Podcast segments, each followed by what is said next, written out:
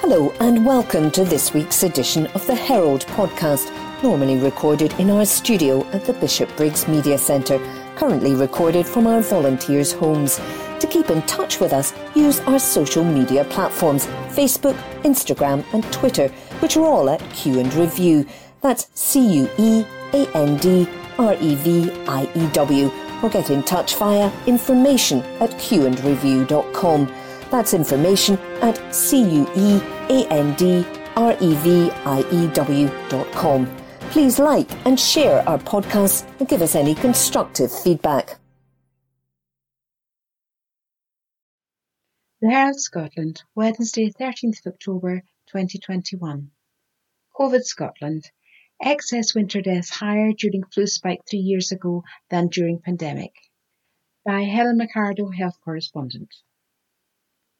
Flu and respiratory diseases contributed to a bigger spike in winter deaths three years ago than that recorded during December to March this year, in spite of the COVID outbreak. Scotland recorded the second highest seasonal increase in mortality for more than 20 years last winter, according to a new report from the National Records of Scotland, NRS, with COVID blamed for almost two thirds of the additional deaths. However, the increase was actually lower compared to the 2017-18 winter and comes amid signs that the long-term downward trend dating back to the 1950s has been slowing down over the past decade. Winter deaths are recorded as the difference between the total number of deaths registered during the four month period from December to March each year compared to the average for the two four month periods before and after winter. In 2020 21, Therefore, there were 4,330 extra deaths compared to the combined average for August to November 2020 and April to July 2021. This was the second highest figure since 1999-2000. Of these, 2,850 recorded COVID-19 as a cause of death. The other causes of death with the largest seasonal increases last winter were dementia and Alzheimer's disease and coronary heart disease, both with 210 additional deaths each.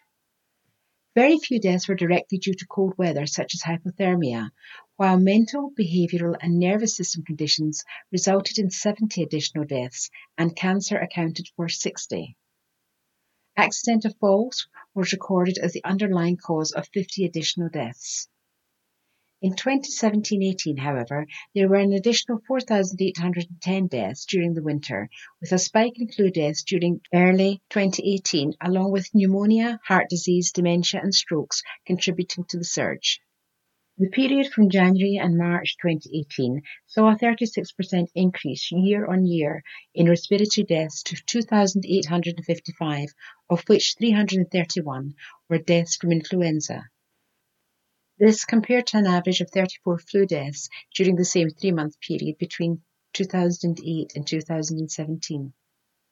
The figure remains a far cry from the peak of 9,170 extra deaths during the winter of 1958-59 and the average seasonal increase during the 1950s and 60s of 5,200 winter deaths. Over the past decade, the figure has averaged 2,600. However, the National Records of Scotland who compiled the report, noted the figures from the most recent years suggest a departure from the long-term downward trend. It added, it is not clear whether this will continue, as there have been similar increasing periods in the past which were followed by a return to the longer-term decreasing trend. Older age groups are consistently affected most by the winter increase in mortality, a pattern reinforced by the pandemic. During December 2020 to March 2021, of those aged 85 and over, there were 13 additional deaths per 1,000 of the population, compared with fewer than one death per thousand amongst those aged under 65.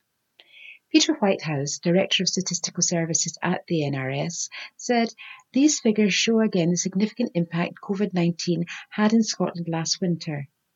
Compared to the average of the previous five winters, the winter of 2020-21 saw a 10% higher level of mortality, with the majority of additional deaths being due to COVID-19. The Scottish Government has earmarked £300 million extra for the NHS and social care in Scotland this winter. But Health Secretary Humza Yousaf warned of severe pressure from COVID, a potential resurgence of flu, and treatment backlogs, Labour Health spokeswoman Jackie Baillie warned that Scotland was on track for another winter catastrophe, with AE waiting times already at a record high. She said, We must do everything possible to make sure we don't see this scale of devastation again, but as it stands, we are woefully unprepared. Scottish Lib Dem leader Alex Cole Hamilton added, Last year, mortality soared as we were struck by a once in a century global pandemic. This was made all the worse by a lack of preparation and a series of questionable ministerial decisions. This year, with vaccines on hand and months to prepare, SNP ministers will not have the same excuse. This article was written by Helen McArdle. The Herald Scotland, Wednesday, 13th of October 2021. SNP urged to delay enforcement of flawed vaccine passport scheme by Alistair Grant, political correspondent. SNP ministers have been urged to delay the enforcement of their fundamentally flawed vaccine passport scheme until next year.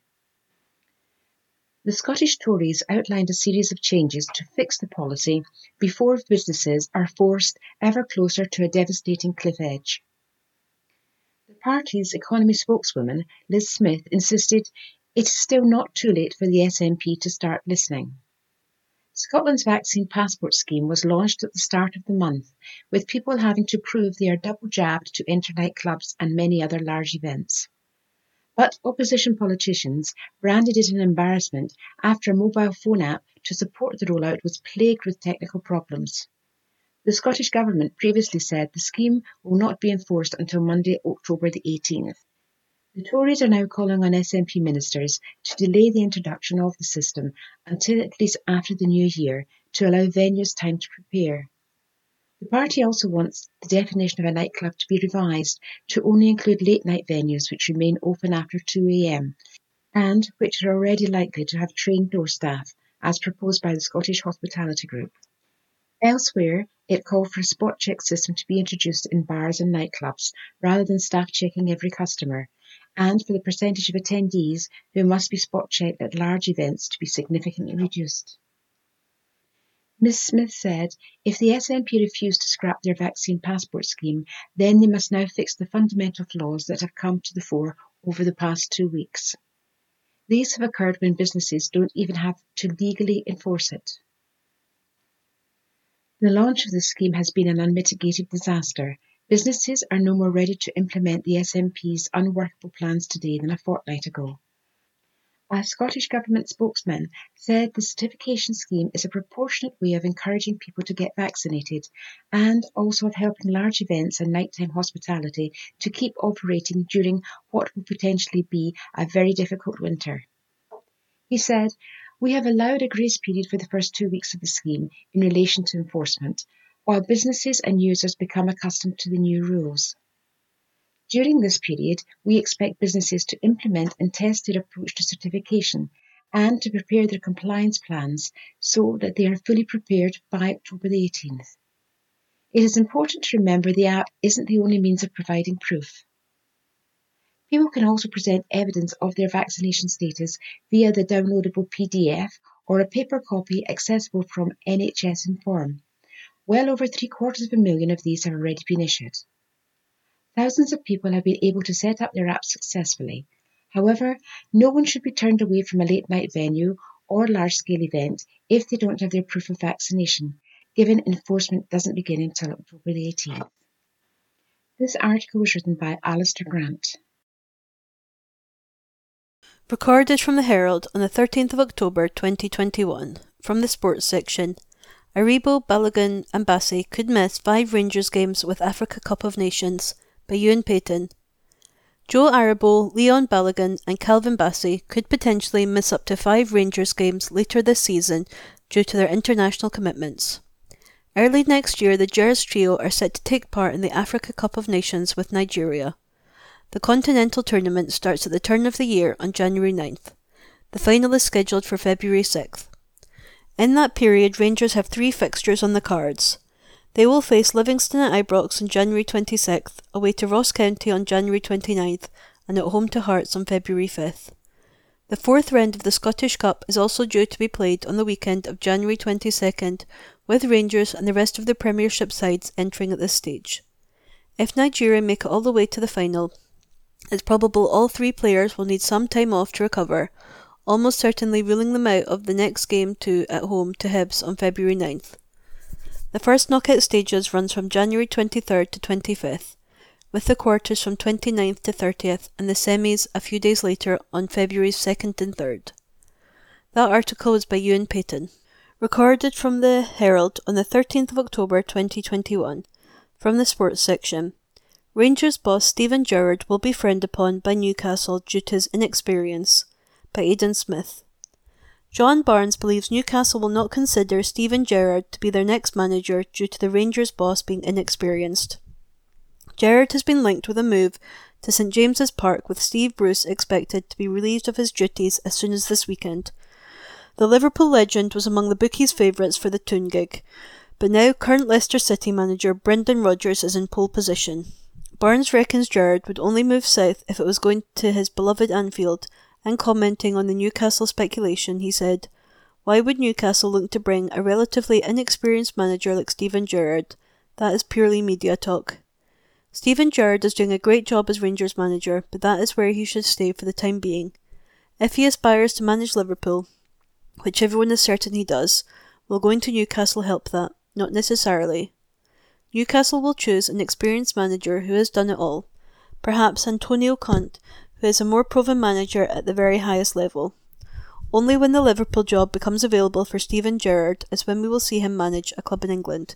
That is all he wants to do.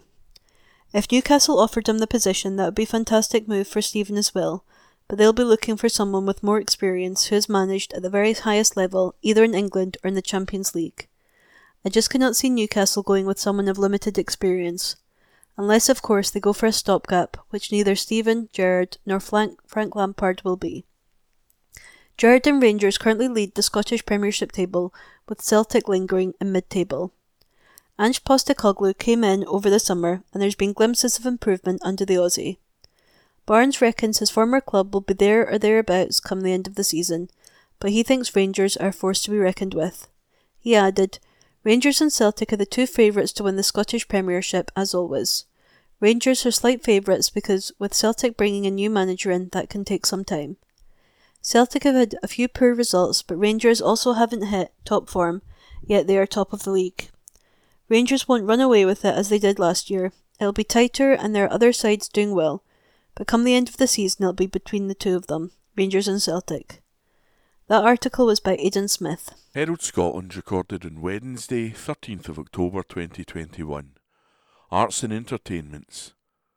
Paul McCartney and How John Lennon Split the Beatles by Barry Didcock, Senior Features Writer.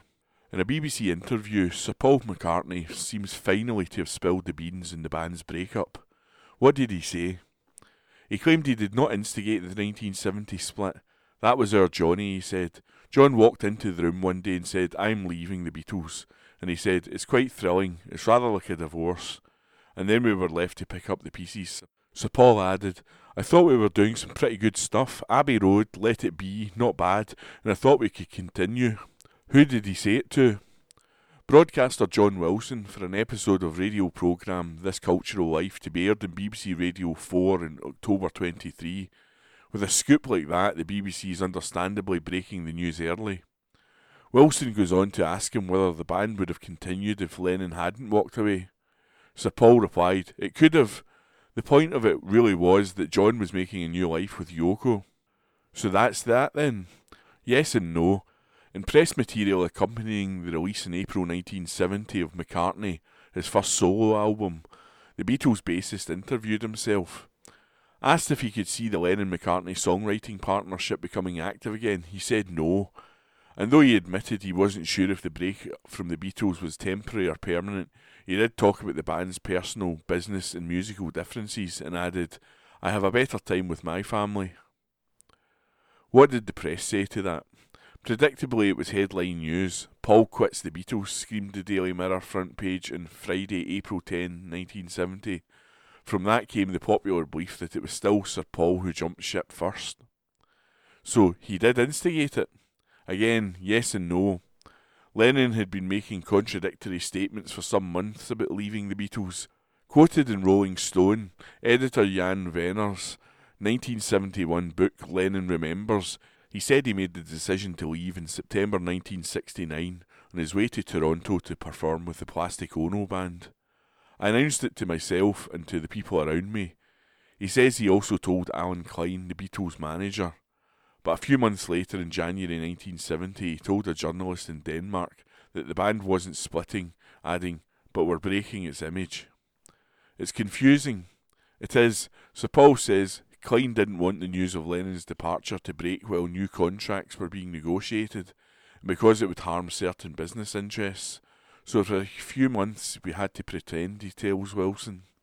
It was weird because we all knew it was the end of the Beatles, but we couldn't just walk away. By Barry Didcock, Herald Scotland recorded on Wednesday, 13th of October 2021. Arts and Entertainments. The Responsibility of Love by J. David Simons, The Purpose of Power by Alicia Garza, Welcome to Cooper by Tariq Ashkanani, Paperback Reviews by Alistair Mabbott. The Responsibility of Love, J. David Simons, Backpage Press, £9.99. Tonight, Jake Tully will find out if he's won a prestigious literary prize, and he's got a good feeling about it. In his pocket is an excoriating acceptance speech, with which he intends to settle a few scores at the televised ceremony. But before he even gets there, he gashes his hand, his son is arrested, and he assaults a member of the public. Simons has created a memorable character in the brash but sensitive author, interspersing the setbacks of his big day with flashbacks revealing the wounds he carried around and those he's inflicted in others. In an irony lost on no one, least of all himself, the theme of Jake's shortlisted novel is the responsibilities we have to those who love us. Simon skillfully handles the delicate balancing act of romping through the comical misshape of Jake's whiskey and codeine fueled day, while eliciting sympathy for his well realised protagonist. The Purpose of Power, Alicia Garza, Penguin, £9.99. One of the co founders of Black Lives Matter, Alicia Garza grew up in Northern California watched the 1992 LA riots on TV, and writes here about her inspirations and the path that led to the creation of BLM. More importantly, she draws on her 20 plus years of experience as an activist to examine the steps needed to create a sustainable movement which can progress from protesting to acquiring political power and bringing about social change. Social media is no substitute for solid organisation and community involvement, she insists, while discussing how to negotiate the pitfalls of activism such as internal power struggles, the lack of women in leadership positions, and people who are reluctant to act in their own interest. With racial and generational discontent growing on a global scale, the wisdom and advice in this book will assist progressive movements of all kinds to function more effectively. Welcome to Cooper, Tariq Ashkanani, Thomas and Mercer, £8.99. After ratting out his drug dealing partner, Detective Thomas Levine has been transferred from Washington, D.C. to the Nowheresville of Cooper, Nebraska, where in his first day a woman is found dead with her eyes gouged out. In a shocking twist, his new partner shoots a suspect with Levine's gun, entrapping him into joining in the illegal activities of the town's corrupt cops. The real killer is still out there somewhere, but Levine now has to contend with his own colleagues in a ruthless drug cartel too. Ominous and compelling from the start, this debut novel from an Edinburgh solicitor nails the blunt, noirish prose of the hard boiled thriller. It's a gritty, murky story in which even the hero doesn't come out well, haunted by his responsibility for his girlfriend's drug induced death, his betrayal of his old partner, and the selfish streak that leads him to make a questionable, fateful choice by Alistair Mabbott. The Herald, Thursday, the 14th of October 2021. News. COP26 bunting delivered to Glasgow businesses in plastic bags. This article is by Caroline Wilson. It aimed to showcase Glasgow's world famous warm welcome and sustainable city credentials to delegates arriving from the UN Climate Change Conference from every corner of the globe. Businesses were being encouraged to mark the milestone 12 day event, which gets underway in just over two weeks, by decorating buildings with specially designed COP26 branded bunting. However, the packages, which have been distributed to 155 firms across the city, appear to be slightly out of step with the ethos of the event. While the indoor and outdoor bunting is made from eco friendly materials, the decorations were delivered to businesses in plastic bags. A COP26 official admitted it wasn't our intention to use the bags and was encouraging firms to take them to larger supermarkets to be recycled. Marketing officials write To show your support for the COP26 summit, we have created an environmentally friendly branding pack for you to dress your premises.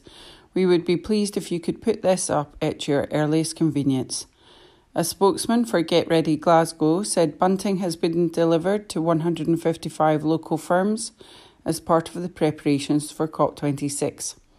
It was delivered in plastic bags. This wasn't our intention, but the bags can be recycled at larger supermarkets along with carrier bags. A spokesperson for the Scottish Greens said COP26 is an opportunity for all public organisations and agencies to examine their sustainability practices, including the use of unnecessary plastics, so this reflection is welcome. This article is by Caroline Wilson. The Herald, Thursday, the 14th of October 2021. News. Millionaire Tory donor Malcolm Offord takes his seat in House of Lords. This article is by Tom Gordon. The millionaire financier and failed election candidate who was made a Scotland office minister after donating almost £150,000 to the Tories has taken his seat in the House of Lords. Malcolm Offord was introduced as Baron Offord of Garvel of Greenock in the county of Renfrewshire this morning. He was given the life peerage in order to act as an unelected minister. The SNP said it was cronyism and a bypassing of democracy. Wearing full ermine, Lord Offord was introduced by Thatcherite former Scottish Secretary Lord Mike Forsyth and fellow businessman and Tory donor Lord Kirkham founder of the DFS furniture chain. In a brief ceremony, he swore the oath of allegiance to the monarch, then signed the test roll, the parchment book in which all new MPs and lords put their names. He said, I, Malcolm, Lord Offord of Garvel, do swear by Almighty God that I will be faithful and bear true allegiance to Her Majesty Queen Elizabeth, her heirs and successors according to law. So help me God. His ennoblement has proved highly controversial for the Scottish Tories, who are trying to position themselves as the party of Scotland's working class. Boris Johnson overlooked two of his Scottish MPs to parachute Mr Offord into the Scotland office as a minister after sacking Banff and Buchan MP David Duguid. Mr Offord, 57, tried unsuccessfully to become an MSP at the recent Holyrood election failing to secure the candidacy in Edinburgh Central, then failing to get elected as fifth on the Lothians list. In 2014, Mr. Offord set up the pro union No Borders campaign to give ordinary people a chance to express their support for the union rather than leave it to politicians.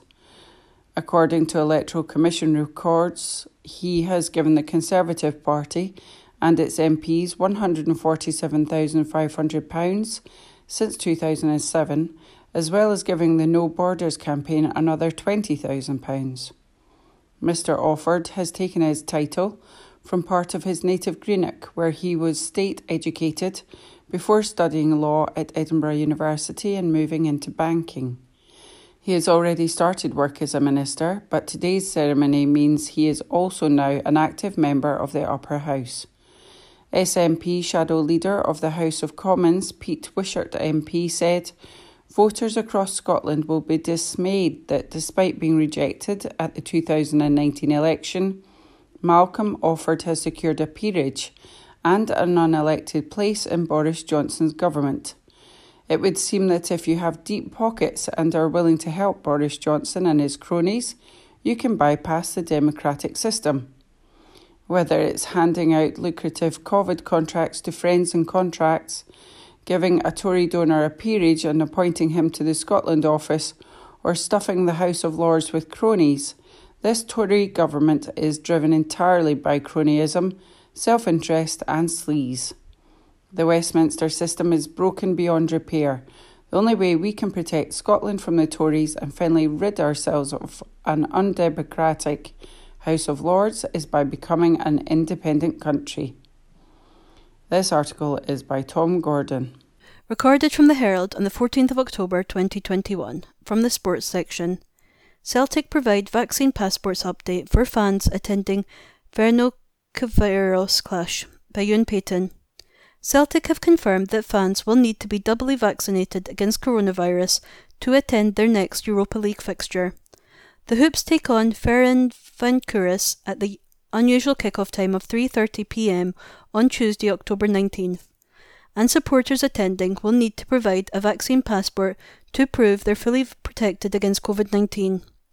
Celtic have provided an update to fans following the Scottish Government legislation change. The new law, which have been delayed for three weeks, means that supporters must provide proof of their double jabbed status at all stadiums across Scotland where the crowd is greater than 10,000. A Hoop spokesperson said Celtic FC are obliged to follow Scottish Government legislation and would like to thank our supporters in advance for their patience, cooperation, and understanding. Random spot checks will be carried out by stewards on approach to Celtic Park, in line with the Scottish Government guidance, and all supporters attending must be prepared to provide proof of vaccination or exemption. Please ensure you arrive as early as possible on match day to avoid any delays in entering the stadium while these checks take place. Fans will be able to show passport by printing a certificate showing a digital copy of their status or downloading the NHS Scotland COVID Check app. Supporters who are exempt from a vaccination must be prepared to provide evidence of this. These groups included under the age of 18, not able to get the vaccine for medical reasons, taking part in vaccine trials, and matchday employees and volunteers. That article was by Ewan Payton. Recorded from the Herald on the 14th of October 2021, from the sports section. St Mirren have made incredible offer to Jamie McGrath to remain at the club, by Ewan Payton.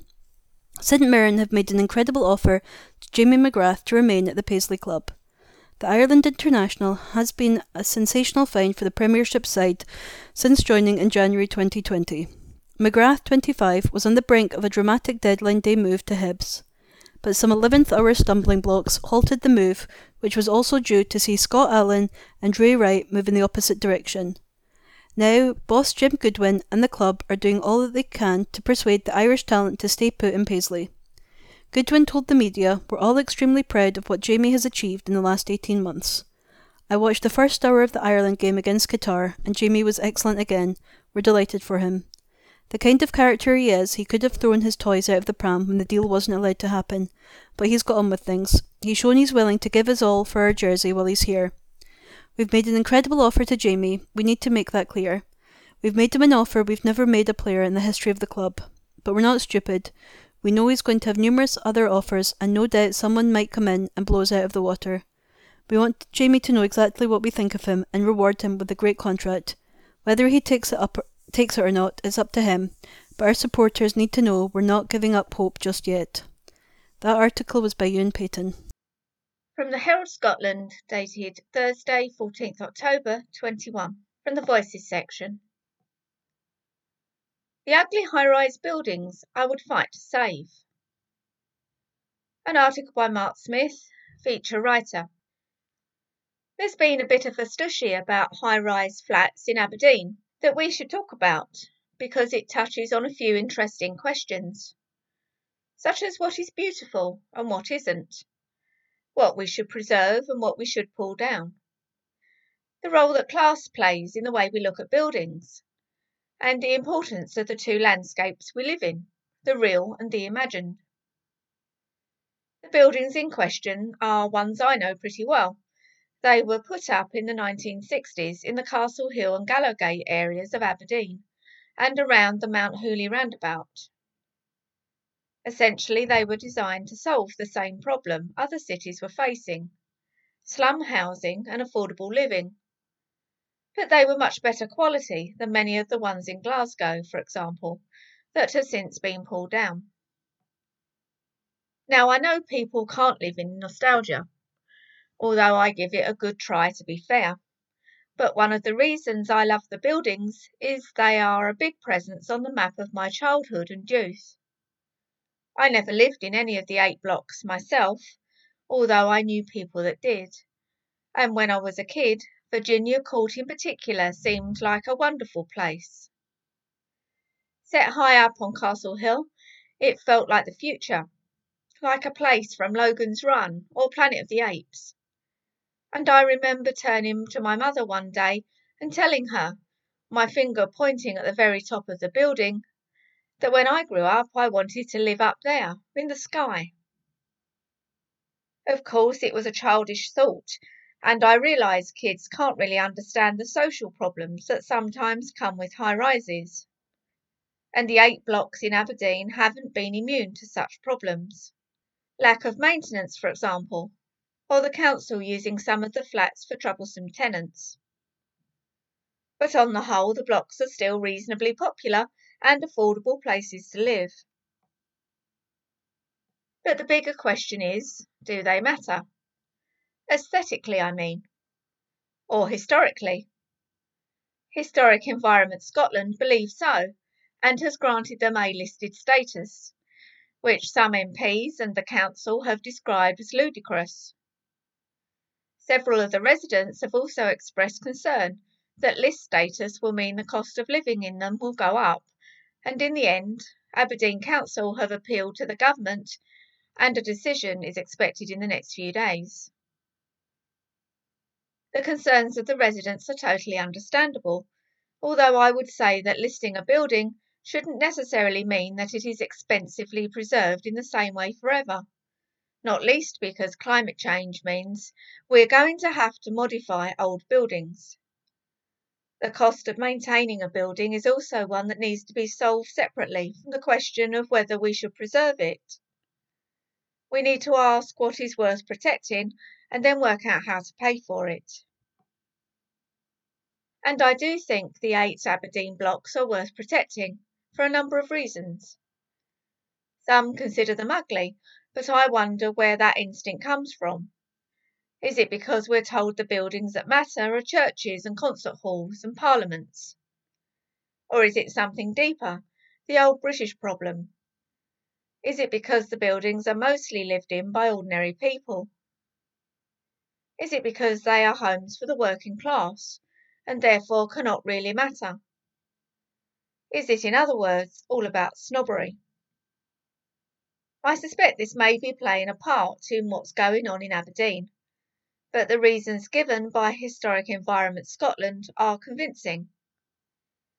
There are lots of examples of bad social housing, but the Aberdeen blocks are an exception. They are well built. They incorporate granite, and as examples of brutalist architecture, they fit really well into Aberdeen's landscape. Let's face it, a city built from granite on the edge of the North Sea can be a pretty brutal and grey place. But those high blocks of flats, particularly the one on Castle Hill, are also beautiful, and I don't mean beautiful in the traditional sense, the snobbish sense.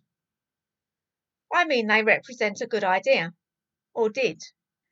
I mean they belong in the imagined landscape as well as the real one. And I mean that they demonstrate that because we built a certain way in the past, doesn't mean we have to build the same way in the future. You can call them ugly if you want to, but I would fight to save them. This article is by Mark Smith. Herald Scotland recorded on Thursday, 14th of October 2021. Arts and Entertainments. April in Spain by John Banville. Reviewed by Rosemary Goring. By Rosemary Goring, columnist. April in Spain. John Banville. Faber and Faber. £14.99. Review by Rosemary Goring. The title of John Banville's latest foray into crime sounds more like a romance than his usual exploration of political and institutional corruption. But there's no need to fear he has gone soft, or at least not entirely. Billed is the next in his new series featuring the Anglo Irish detective inspector St John Strafford.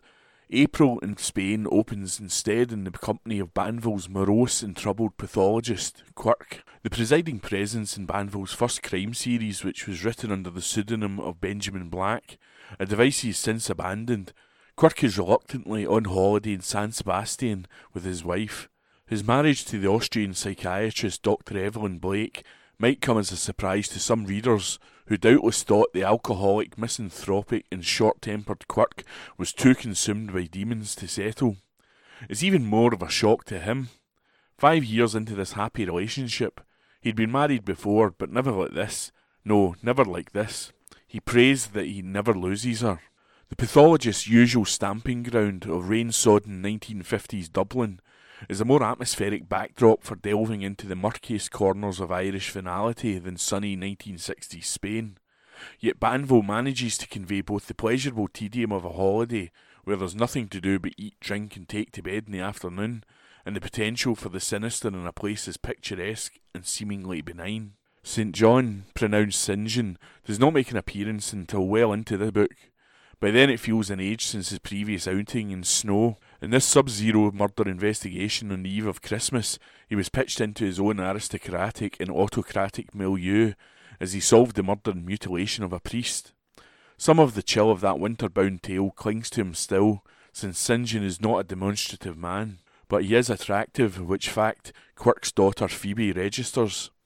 The detective inspector is summoned to Spain when Quirk believes he has spotted one of Phoebe's old friends, a young woman whose brother, in a previous novel, confessed to murdering her. When he asks his daughter to come to Spain to confirm his suspicions, she is dispatched with the protective detective in tow. Quirk's aimless holiday is interleaved with the first person ruminations of a revolting character called Terry Tice, an orphan whose Dublin upbringing was unspeakable. He's a stock figure of gangland horror, familiar with the Krays and their kind. In Banville's hands, he's pitiful and terrifying. Swaggering around town in his too short, crisply creased fawn trousers, he occasionally feels vestigial remorse for his actions. The sort of figure found in movies, he mutters hey hey like a cartoon villain, which in some respects he is. A hired assassin, he finds his path taking him from London to Dublin and then to San Sebastian. Banville enjoys describing Quirk's placid, unperturbable life, his large, soft eyed, mystifying wife, as loving and lightsome as ever. Wholly tolerant of her husband's ill humours, she has a background to match the misery of his orphaned childhood. Where Quirk was traumatised by his early years, her family was wiped out in Holocaust, which she narrowly escaped. Further tragedy was to follow. Thus, with the arrival of Terry Tice, the players are in place, three wounded individuals drawn together by accident, yet as if preordained. As always with Banville, plot is less important than prose. The drama in his crime fiction, and this one in particular, is operatic. Its own almost mythological dimension as implacable forces shape human affairs. While St. John might have grounds for feeling short-changed with the scant lines devoted to him, the story is satisfyingly rich, bringing together Quirk's family and their past and possible future. Equally, if not more importantly, April in Spain turns the spotlight on 1960s Dublin. Although part of the pleasure of Banville's detective stories lie in their understated evocation of the recent past, his emphasis is on showing that the upper echelons of government and society were mired in hypocrisy, corruption, and violence. In that sense, the plot feels simultaneously timeless and modern. By Rosemary Goring. The Herald, Friday, the 15th of October 2021. News. Sir Billy Connolly reveals he has lost the ability to write due to Parkinson's. This article is by Caitlin Dewar. Sir Billy Connolly has said losing the ability to write breaks my heart because he loved writing letters. The 78 year old comedian, also known as the Big Yin, was diagnosed with Parkinson's disease in 2013 and retired from live performances five years later. But he has continued to record programmes and make TV appearances. The Scottish star appeared on The Graham Norton Show via video link from Florida, where he lives, to talk about his new autobiography, Windswept and Interesting. He told Norton, I have lost the ability to write, and it breaks my heart as I used to love writing letters to people. My writing went down the Swanee and is totally illegible, so I had to find a way to record everything. But then the recorder didn't understand my accent, so it kept collapsing, and my family would have to sort it. It was a club effort. Explaining the title of the book, he said, The rules of being windswept and interesting are doing as you please and not taking lessons from anyone.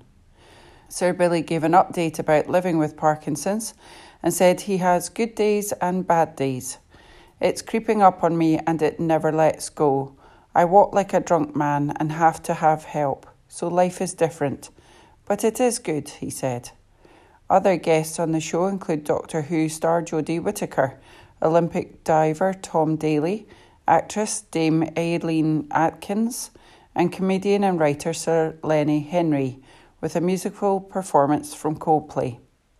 Whittaker, 39, said in July that she would be leaving the sci fi drama after taking over the TARDIS in 2017 as the first female Doctor. Asked about her forthcoming final series, she told Norton, I'm not allowed to tell you anything, but I can say the first episode is out on Halloween and it is a six episode story arc. It's like a six hour film and it's amazing. The actress will make her exit from the BBC programme in a trio of specials next year. Whittaker said she does not know who the new doctor is and that scenes have been filmed, but the new doctor wasn't there. I wasn't there for Peter Capaldi, and I only met him months later when I passed him in the street, she added. It's a sin star and singer Olly Alexander and actress Michaela Coel have been mentioned as favourites to replace Whittaker, but the BBC has not made an official announcement. Sir Lenny Henry spoke about his debut children's book, The Boy with Wings, and described it as his lockdown project. The 63 year old said it's a sort of superhero origin story, basically. I opened my head and poured out everything I remembered about comics. There is a lot of me in the book. I was bullied at school and I wish I had those superpowers. The Graham Norton show airs on BBC 1 at 10:35 p.m. on Friday and is also available on BBC iPlayer. This article is by Caitlin Dewar. From the Herald, Friday the 15th of October 2021, Sports section Bruce Mouat on Pride of Double Olympics Team GB call up. Article by Susan Egelstaff. Bruce Mouat is a self confessed Olympic geek. For as long as he can remember, the 27 year old has been something of a fanatic of all things Olympic Games, which makes the prospect of making his own Olympic debut, as well as a little bit of Olympic history, all the more thrilling. Yesterday, the first GB athletes for the 2022 Winter Olympics in Beijing were unveiled, with Mouat becoming the first British curler to compete at two events in the Olympic Games, having had his selection for both the men's and the mixed team confirmed. Mouat may still be relatively young in curling circles, but having spent over 20 years dreaming about becoming an Olympian, he admits he is struggling to express quite how it feels to be fulfilling a lifelong ambition. I'm a total Olympic geek. I could go pretty far back being able to tell you where the games were and who won medals. I'm really obsessed by it, the Edinburgh native says. It's starting to sink in that I'm going to the Olympic Games myself. I have a school jotter from when I was in primary six, so I was about 10 years old, where we had to write about our past, our present, and our future. And for my future, I said I was going to become an Olympian. This is something I've been striving towards for a long, long time, so to finally know that it's happening is very special, and it's hard to put into words quite how much joy I'm feeling right now. The opening ceremony of the 2022 Games may still be over three months away, but already the pressure is beginning to mount on Mouat. He will skip the men's team, which also includes Grant Hardy, Bobby Lammie, and Hayat Hammy McMillan, with Ross White as alternate, and will partner Jen Dodds in the mixed doubles. As current world silver medalist in the men's event and reigning world champions in the mixed doubles, Mouat has set the bar incredibly high, despite the fact that Beijing will mark his Olympic debut, as it will for his five teammates. However, he remains undaunted by his inexperience in the greatest stage of them all. Just because we've got the world title in the mix and a world medal in the men's obviously doesn't mean we'll automatically go on to be successful in the Olympics. It's not that straightforward. But what we have shown, in the men's particularly, is that even when we go to big events for the first time, we can do well, he says. And in the mix, we're a newer team, but I've known Jen for 20 years, and we're good friends, so we're able to have a difficult conversation on the ice that you need to have when you're in tough spots. So I think we'll be prepared. Few athletes get anywhere near the podium on their first visit to an Olympic Games, but Mouat is adamant he will not be satisfied with merely becoming an Olympian come February. His ranks recent successes on the global stage, including skipping the men's team to an unprecedented double when they claimed back to back Grand Slam titles in Canada earlier this year, means he will head to Beijing with his sights firmly set on silverware. I've been dreaming about being on the Olympic podium for a long time, although I've not actually thought too much about, about it now it's a realistic prospect, he says. We're going there to medal. None of us think we're going to go there just to make up the numbers, and the past successes we've had at international level have given us the confidence in ourselves. When we're playing at our best, we're very tough to beat. And that piece was written by Susan Egelstaff. From the Herald Scotland, dated Friday, 15th October 2021, from the Voices section. Don't Be That Guy Police Scotland campaign is long overdue. An article by Catriona Stewart. After a year of airy emptiness, Glasgow's West End is full of freshers everywhere. It's heartbreaking and joyous to overhear snatches of conversation. Young people giving directions towards the university campus, pairs and trios of new acquaintances trying each other out to see who fits. I was driving into the city at midnight last night, and the streets were still busy, kids mingling under street lamps. On the way back at 1 a.m., it was emptier and a lot darker my headlamps caught a form spinning into the road. A young woman, a little tipsy, picking something up that she had dropped. She snatched it up and returned to walking on the pavement. Young, alone, well refreshed, the early hours. What do you do? You want her to have fun, to feel free, and to be safe. The instinct is to screech the brakes, roll down the window, and then what? Ask if she's okay? Tell her you're scared for her safety? Tell her to watch out? Frighten her? Make her smaller? Make her feel any negative consequence is her fault for not modifying her behaviour? The Met Police would say she's fine. She can just wave a bus down if there's any trouble. North Yorkshire Police Commissioner Philip Allott would have told her to make sure she just learnt a bit about that legal process and be a bit streetwise. But presumably after his resignation he's going to cease any suggestions. I wouldn't be telling her anything new. All children are taught about stranger danger, but early on the messaging splits, and for girls it becomes about self preservation amid pervasive male violence and misogyny. The instructions are fearful and unlimited. Don't go here. Don't wear that. Keep your keys in your hand. Let someone know where you're going. If something goes wrong, it's your fault. I would also be a hypocrite. I love walking home at night and going running at night. These are my streets, and I refuse to be intimidated into not using them as I want and when I want. But I know that's a foolish minority strategy. Boys are not intimidated into relentless daily strategizing. Imagine they were. Every time a woman's attack was in the news, a police commissioner might appear and tell men to ensure they stay at home after dark so as not to frighten women walking on the streets. When you leave a nightclub, young man, be sure to phone a friend and let them know where you are so your movements and behaviour is modified and monitored. Lads, keep your keys in your hand, so the jagged metal serves as a reminder not to rape anyone on your way home. Make sure someone else knows where you will be and when you'll be home. If you're late, they'll worry you've been distracted by carrying out sexual harassment and they'll check on you, keep you out of trouble.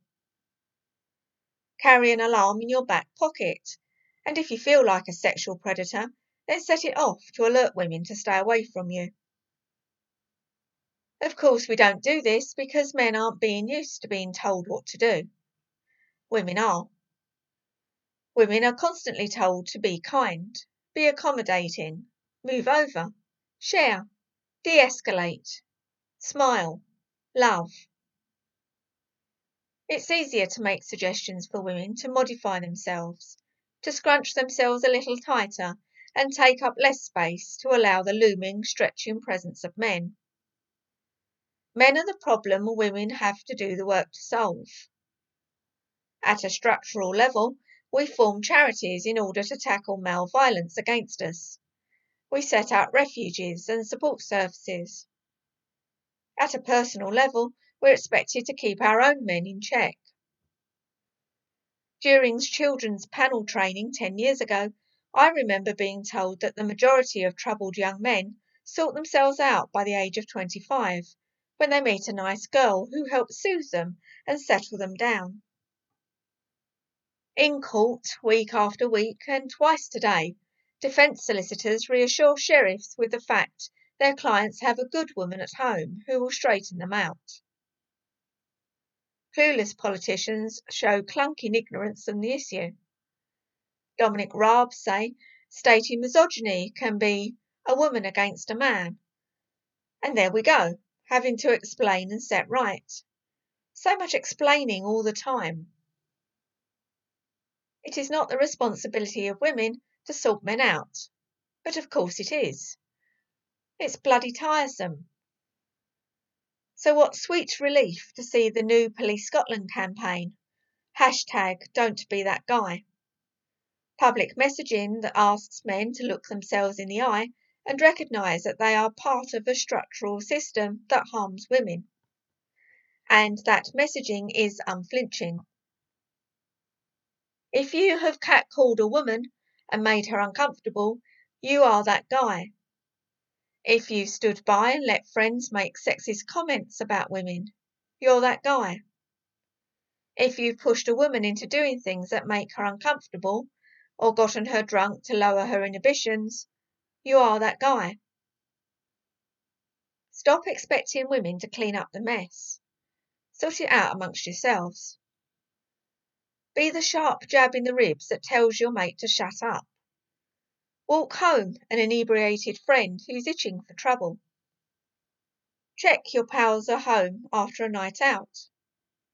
Respect women's boundaries. We don't need new apps to support women's safety. We need men to step up and look honestly at themselves and each other. Importantly, don't be affronted and go along the time sapping route of whinging about not all men being a problem. Even if you don't view yourself as a problem, are you working on making a difference to fight the continuum of harassment and aggression women face every day? If you're passive, you're part of the problem. It's such a relentless double punch to be subjected to male harassment and violence and have to develop mitigations against it. It's such a relentless burden and so very overdue. The idea we might meaningfully hand it over. Here, take it. If you don't willingly have your hands out, then you're that guy. Don't be. This article was by Catriona Stewart. Herald Scotland recorded on Friday, 15th of October 2021. Arts and Entertainments. West Highland Museum plan to host Stuart exhibition by Caroline Wilson, senior reporter. Rare paintings of the exiled Stuart dynasty could be brought home to Scotland for the first time under ambitious plans by a small Highland museum. Curators have been offered exclusive access to a private collection owned by the Pininski Foundation in Liechtenstein of the family that inspired the Jacobite cause.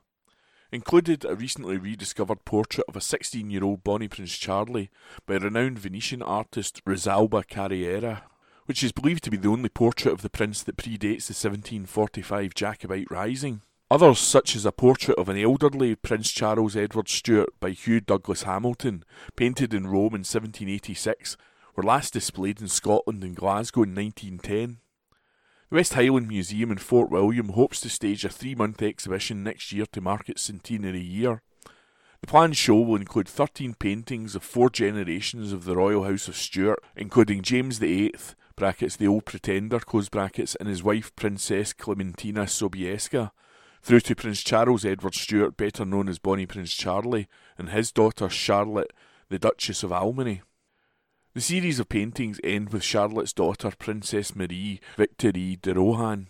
The West Highland Museum needs to raise £25,000 to stage the exhibition and is hoping the public will get behind its newly launched crowdfunding campaign. Museum Director Chris Robinson said, It will likely be the last time these iconic portraits will be displayed in the United Kingdom, as they may soon be on permanent display at a European museum. We need your help in raising funds to make this happen and bring Bonnie Prince Charlie and the exiled Stuarts back to Scotland. The Stuart family can be traced back to 11th century Brittany, where for at least four generations they were stewards to the Counts of Dol. In the early 12th century, the third son of the fourth Steward of Dol entered the service of David I, King of Scots, and was later appointed as steward. Walter married Marjorie, daughter of King Robert I, brackets the Bruce, close brackets, in 1315, and in 1371 their son Robert, as King Robert II, became the first Stuart King of Scotland. The Stuart line was interrupted in 1649 by the establishment of the Commonwealth, but was restored in 1660. In total, nine Stuart monarchs ruled Scotland alone from 1371 until 1603, the last of which was James VI, before his accession in England. The British crown passed to the House of Hanover in 1714. The first of their kings, George I, was only 52nd in line to the throne, but the nearest Protestant according to the Act of Settlement. Charles Edward Stuart led a failed attempt to reinstate the family to the throne, beginning with the 1745 rebellion in Lochaber.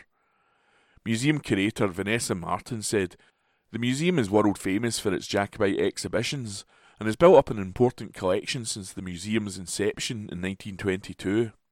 The Jacobite Rising started here in Lochaber with Prince Charles Edward Stuart raising his father's standard at Glenfinnan in 19 August.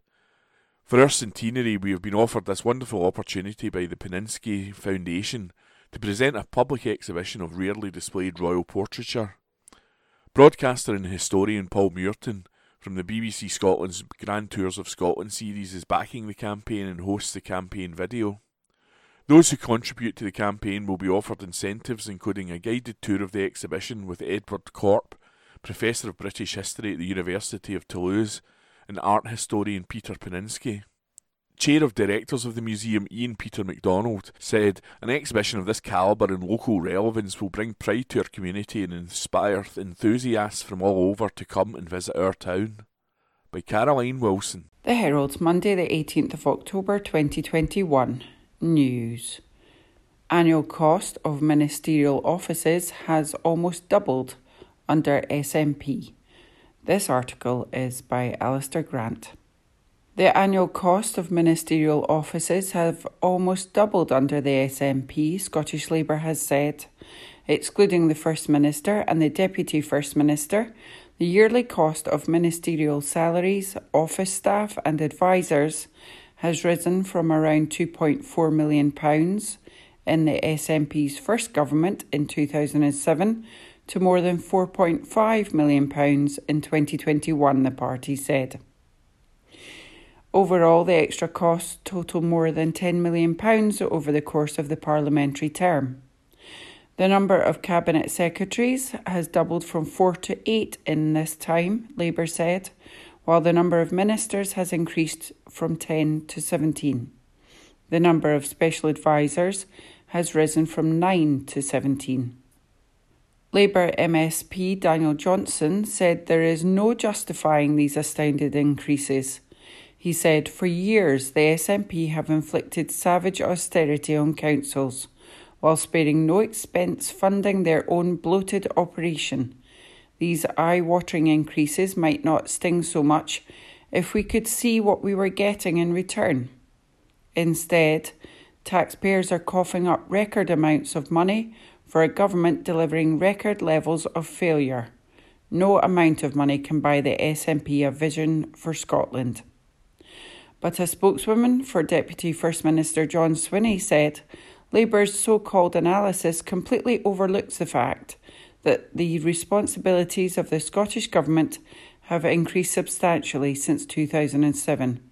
Every new power devolved has been used to make Scotland a fairer country, whether that is the more progressive income tax policy or the new social security system. The government is also continuing to deal with the unprecedented challenges of Brexit and the global pandemic.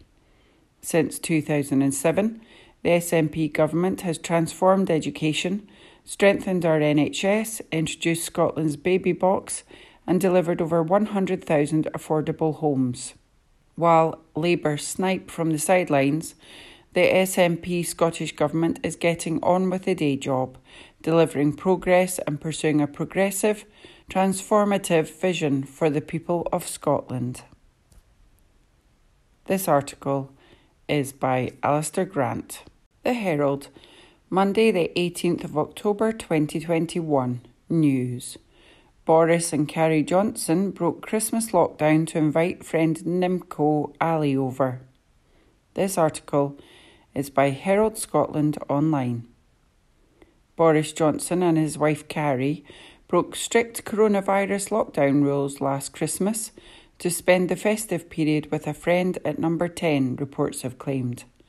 Harper's Magazine claims Nimco Ali, a political campaigner and Home Office advisor, was invited to Downing Street despite London and the South East being placed under Tier 4 restrictions amid a surge in cases. Number 10 and Mr. Johnson's spokesman have both denied that the couple broke their own rules, but did not deny that Ali joined them at Christmas. A Number 10 spokesman said, The Prime Minister and Mrs. Johnson have followed coronavirus rules at all times. It is totally untrue to suggest otherwise. The Harper's Magazine article was written by Lara Prendergast executive editor of The Spectator, which Mr. Johnson used to edit. His official spokesman will face further questions about the incident today as he takes questions from Westminster journalists. London and the southeast of England had been placed under strict COVID lockdown just a week before Christmas. Plans to allow mixing between households were scrapped, with social mixing restricted to just one person in an open public space unless people lived with them or they were part of their existing support bubble. Ali, who's godmother to the Johnsons' son Wilfred, was handed a top role at the Home Office last year. She was appointed an advisor on tackling violence against women and girls in October and is said to be earning £350 a day. The post was not advertised. This article is by Herald Scotland Online. From Herald Scotland, Monday, the 18th of October 2021, from the sports section Cricket. Chris Greaves stars as Scotland shock Bangladesh at T20 World Cup by Graham McPherson. Scotland more than earned their stripes against the Tigers. Few had given them a chance of defeating Bangladesh in their opening game at the T20 World Cup, a side sitting sixth in the world and who claimed recent warm up series wins over Australia and New Zealand. Those inside the Saltires camp, however, felt differently, believing they have a group ca- capable of not only reaching the Super 12 phase, but competing with the game's big guns when they get there. This six run win further vindicated that stance. It was a helter skelter of a contest, as Scotland recovered from a dramatic batting collapse that saw them slump to 53 for 6 to post a total of 140 for 9, thanks mainly to a record breaking 7th wicket partnership between Mark Watt and Chris Greaves. The latter was making only his second ever T20 international appearance for his adopted country and would go on to further burnish his credentials by taking two wickets with the ball to prevent Bangladesh from ever really getting into their stride. A big six in the final over made it tighter than it really ought to have been the case, but Shane men deservedly got over the line by the end to spark a raucous rendition of Flower of Scotland in the dressing room. A victory in their final two group games against Papua New Guinea tomorrow or Oman tomorrow will likely see them pass safely through them, and Burger could not, scarcely hide his glee at the start his team had made. We're buzzing. It's a wonderful feeling when a plan comes together, he said. We believe this is the start of the World Cup journey for us. We set high goals and aspirations, and while tonight was incredibly close, it was good to see that even in tough positions we still believed. The greatest compliment I can give this team this evening is that we belonged on that field, and I'm incredibly proud. It was an inspiring performance from the lads, and I'm really happy, but we know there's a lot still to do. We've always believed that we could beat them, but we also know that this is just another game, and we're going to have to put it behind us pretty quickly because we have another one coming in a couple of days. We also know that this competition, that any team can beat any other team, so we can't take our eye off the ball. That the victory was largely achieved by a player who was recently working as a delivery man made the occasion even more remarkable, as Captain Kyle Coetzer revealed. I'm really proud of Grievo as he sacrificed a lot, he said. He was driving about delivering parcels for Amazon not that long ago, and now he's out here winning the man of the match against Bangladesh. It was an incredible day for Chris, but it certainly wasn't a surprise for us. We knew he had the ability to do that, as he's shown some exciting skills for us so far on this tour. It was so nice to see him with the belief that he had when he took on the Bangladesh bowlers. Like his head coach, Coetzer, who celebrated his 200th appearance, was not surprised with what Scotland had achieved. He added, It's a great feeling. It's something we believed we could achieve. It didn't quite go all our way, but it's a special feeling to beat Bangladesh. They gave us a lesson at the start of the innings, so it took a real fighting effort today. I kept telling the players we were never out of the game. We wanted to make a scene, and this is our opportunity and platform to do that. It's a huge win for us. It's something we've been planning for a long time. When we had hardly played cricket for two years, I'm really proud of everyone. We will take a lot of confidence from that day, as Bangladesh are an extremely good side. Ultimately, coming out winners was really important for us. We still have room to improve, but this is undoubtedly a massive step in the right direction. Scotland hadn't got off to a great start when Coetzer lost the toss and then was bowled for a seven ball duck.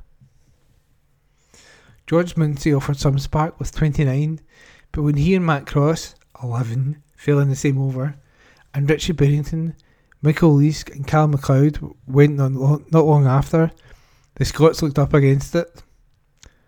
Instead, Greaves' fighting spirit, however, sparked a comeback that will live long in the memory. And that article was written by Graham McPherson. From the Herald Scotland, Monday the 18th of October 2021, from the sports section. Rangers boss Steven Gerrard named on three man shortlist for Newcastle job. Article by Aidan Smith. Rangers boss Steven Gerrard has been named on a three man shortlist for the Newcastle job, according to reports. The two are set to step up their search for a new manager this week, with Steve Bruce expected to be relieved of his duties. The Times says Gerrard is a leading candidate for the role, alongside Roberto Martinez and Unai Emery. Asked if he would be in charge for Newcastle's next match, Bruce said on Sky Sports, That is for other people to decide. If I was reading everything or seeing everything last week, I may not have been here today, but my job is to get results. If you're not winning seven or eight, you come under pressure, and that is the Premier League. It is a big league for big boys, and I will carry on the best I can until told otherwise. Gerrard was questioned about the Newcastle job last week, and he said, I don't really react or get involved in any kind of speculation especially when there's someone who I have the utmost respect for sitting in that job that the speculation is about. For me, I'm in a very big job here that I am fully focused on, and we have a top of the table clash at the weekend, and this is a game I am very much looking forward to. But I certainly have one eye on Newcastle in terms of Brucie getting his thousandth game, a great character of the game, someone for whom I have a great personal relationship with and the utmost respect for. I'm looking forward to seeing him getting his 1000th game. I think it is a massive achievement, so congratulations to him at the weekend. And that article was written by Aidan Smith. Sunrise, sunset, and lighting up times as of Monday, 18th October 2021. Sunrises 7:54 a.m. Sunsets 6:08 p.m. Lighting up 6:08 p.m. The Herald, Tuesday, the 19th of October 2021. News. Canada study of exercise motivation shows surprising results. This article is by Caroline Wilson. The threat of illness or death was more effective in motivating people to exercise than obesity risk, a study found in results that surprised researchers. Previous studies, particularly on smoking cessation and risky sexual behaviour, found that messages related to mortality could be a barrier to acknowledging health risks but this new research found it had the opposite effect. The study asked 669 research participants to indicate how persuasive five types of messages were in terms of motivating them to work out at home with a fitness app. It found that illness or death related messaging was more likely to encourage exercise participation than obesity, social stigma, or cost to the health service, regardless of gender. Researchers said they expected obesity related messages to be motivational, given that it is associated with the leading causes of global mortality. The more users that were motivated by illness and or death related messages, the more they were likely they have to have high outcome expectations believe in their ability to perform a health behaviour and regulate themselves towards achieving the health goals. An estimated 66% of Scottish adults aged 16 years and over met the guideline to do at least 150 minutes of moderate or 75 minutes of vigorous exercise each week in 2019. I did not expect only illness and death related messages to be significant and motivational said Kiemute Oyibo, a postdoctoral fellow at the University of Waterloo School of Public Health Sciences in Canada, which carried out the research. He said previous research had indicated that the public is likely to trust authority figures or bodies, such as the World Health Organization, which warns that 6% of the world's death is caused by physical inactivity. Nearly everyone would have known a friend or family member who has passed away due to non communicable diseases caused by physical inactivity, such as hypertension, diabetes, or stroke. Not only were illness and death related messages motivational, they had a significant relationship with self regulatory belief and outcome expectation, and there was no significant difference between males and females. This study is important because it helps us, especially designers of health apps, understand the types of messages that individuals, regardless of gender, are likely to be motivated by in persuasive health communication and that are likely to influence individuals' social cognitive beliefs about exercise. Oyibo said future studies should consider other demographic characteristics besides gender, such as age, culture, race, and education, to uncover the role they play in persuasive health communication. This article is by Caroline Wilson. The Herald, Tuesday, the 19th of October 2021. News HGV shortage could last until 2023 and is not getting better, experts warn. This article is by Hannah Roger. The UK's lorry driver shortage is not visibly getting better and could last until 2023, MPs have heard. Industry leaders from the haulage, recruitment, and food sectors warned at the Business, Energy and Industrial Strategy BEIS committee today over the current scale and impact of driver shortages. The Road Haulage Association, RHA, has previously warned of a shortage of around 100,000 drivers and said the issue has not improved despite efforts from government. Figures revealed by the Office for National Statistics, ONS, earlier on Tuesday showed that driver numbers have plunged by 53,000 over the past four years, largely driven by retiring drivers not being replaced fast enough by new recruits. Duncan Buchanan, Director of Policy at RHA, told the committee members that his warnings last year about such a crisis were not heeded and added that the government's visa scheme to attract short term HGV drivers was ineffective. He said that if ministers were to design a scheme that was set up to fail, the current scheme was a prime example of it and called for it to be made longer, at least a year, rather than for three months. Asked by SNP MP Alan Brown why his previous warnings on shortages were not heeded, Mr. Buchanan said, I think to some extent there was complacency. The toxicity around saying anything that can be seen as related to Brexit colours people's actions. He said his organisation had never taken a position on Brexit and had simply tried to warn politicians about what they thought could be coming. Mr. Buchanan continued Sometimes people hear what we say and they think it's from a particular perspective. There has been some element of not really believing that this was going to happen. Things are very challenging at the moment. There are widespread shortages of lorry drivers, which are leading delays and frustrated trips. Among our members, we are still getting reports that this hasn't eased at all. Things are not visibly getting better at this stage, and I know there are a number of measures that have been put in place, stepping up training, stepping up tests, but on the ground that isn't having much of an effect. Last week, the government announced a change to cabotage rules to allow foreign HGV drivers to make an unlimited number of pickups and drop offs in order to help ease the supply chain disruption. It had also previously announced measures such as 5,000 three month long visas for non UK lorry drivers. Mr. Buchanan warned that the change to cabotage rules will suppress wages, which have been rapidly increasing as a result of high demand. He said wages have risen by between 10% and 20% over the past six months depending on location and area of the sector.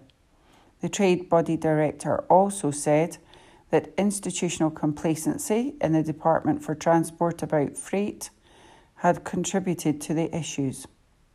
Neil Carberry, Chief Executive of the Recruitment and Employment Confederation, added that snobbery in policy making has contributed, suggesting that sufficient training resources have not been given to certain sectors, such as haulage.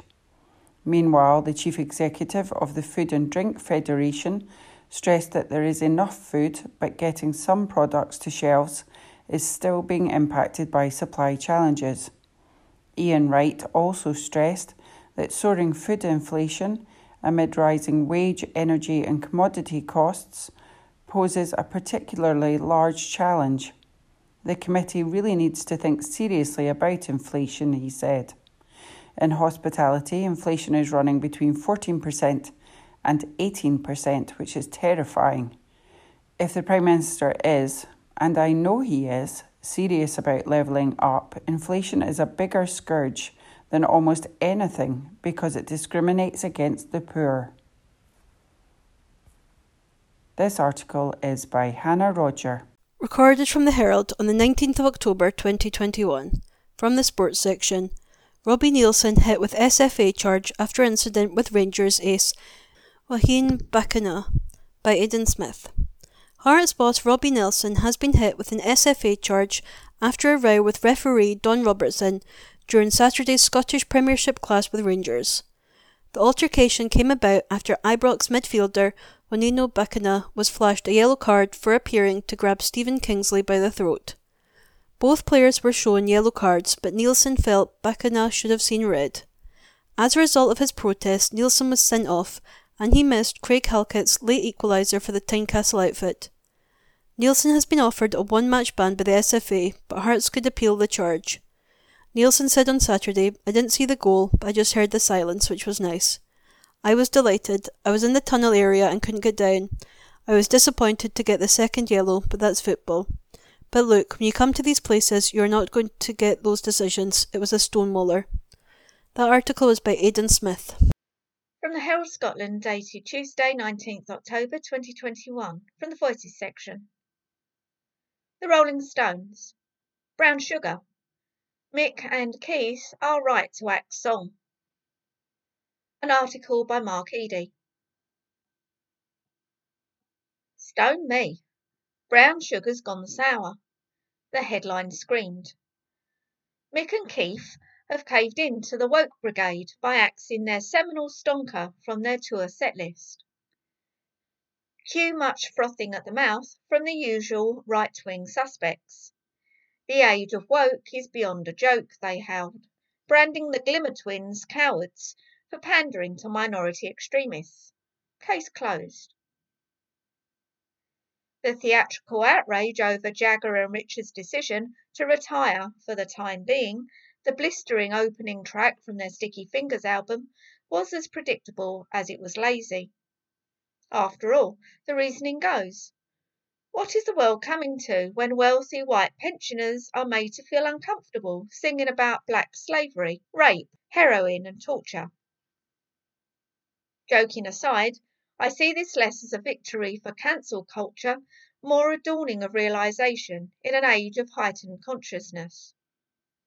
Critics argue the track contains some of the most stunningly crude and offensive lyrics ever written. Indeed, it does throw up some eye-wateringly inappropriate lines when viewed through the optics of today's more sensitive times. Quote, Scarred old slaver knows he's doing all right.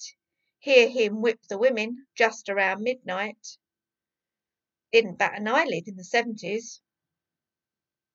But even for an era when ethnic appropriation and sexist attitudes were seldom, if ever, questioned, the song is pretty nasty stuff.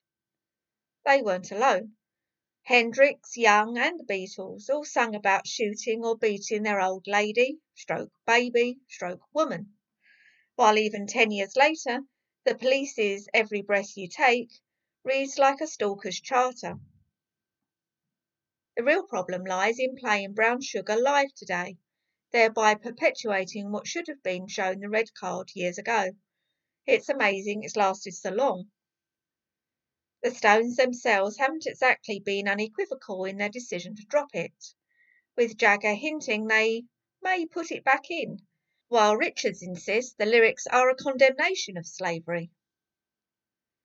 But whatever their motivation, the decision is an astute one, and bears all the hallmarks of why the brand has been so enduring.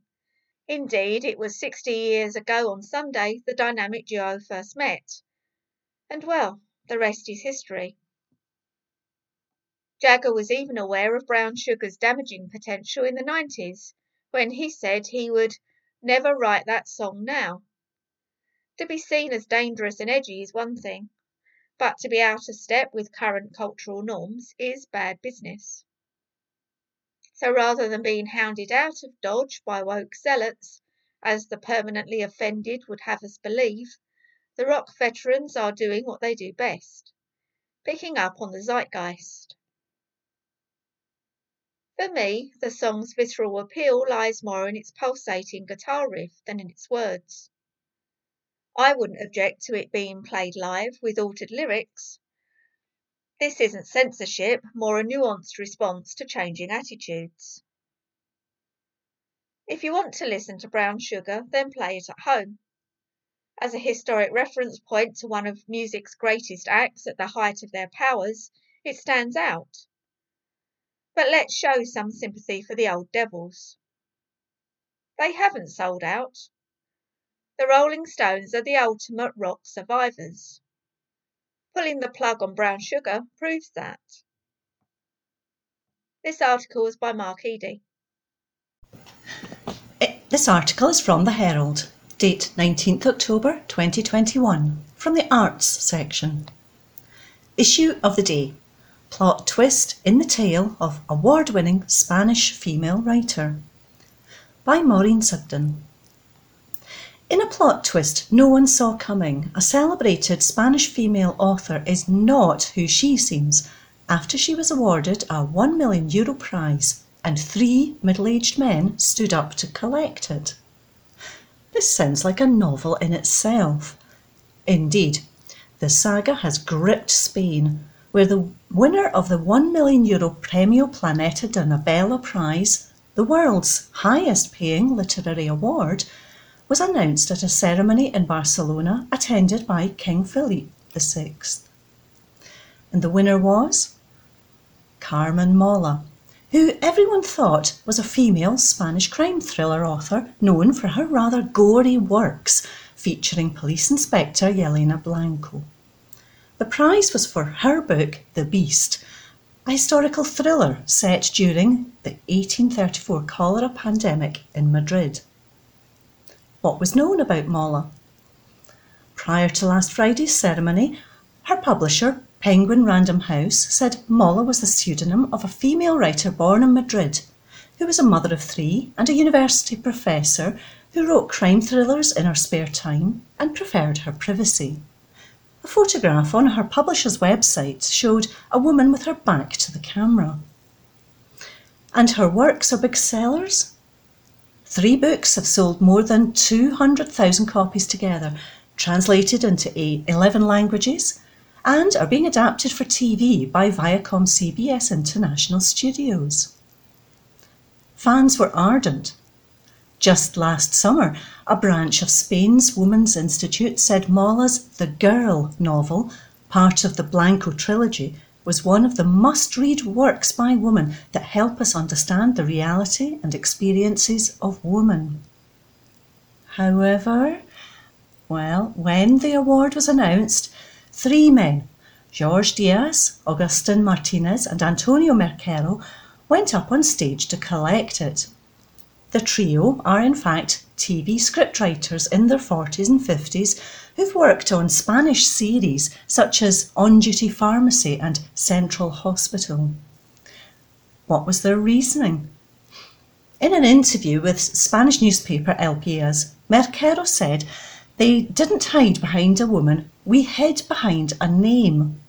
And Diaz was quoted in the Financial Times as saying, We are three friends who one day, four years ago, decided to combine our talent to tell a story. Meanwhile, Martinez said they decided to work together under one name because collective work is not as valued in literature as in other arts, such as painting or music. They are first, the far from the first to write under the radar. They are in well charted waters.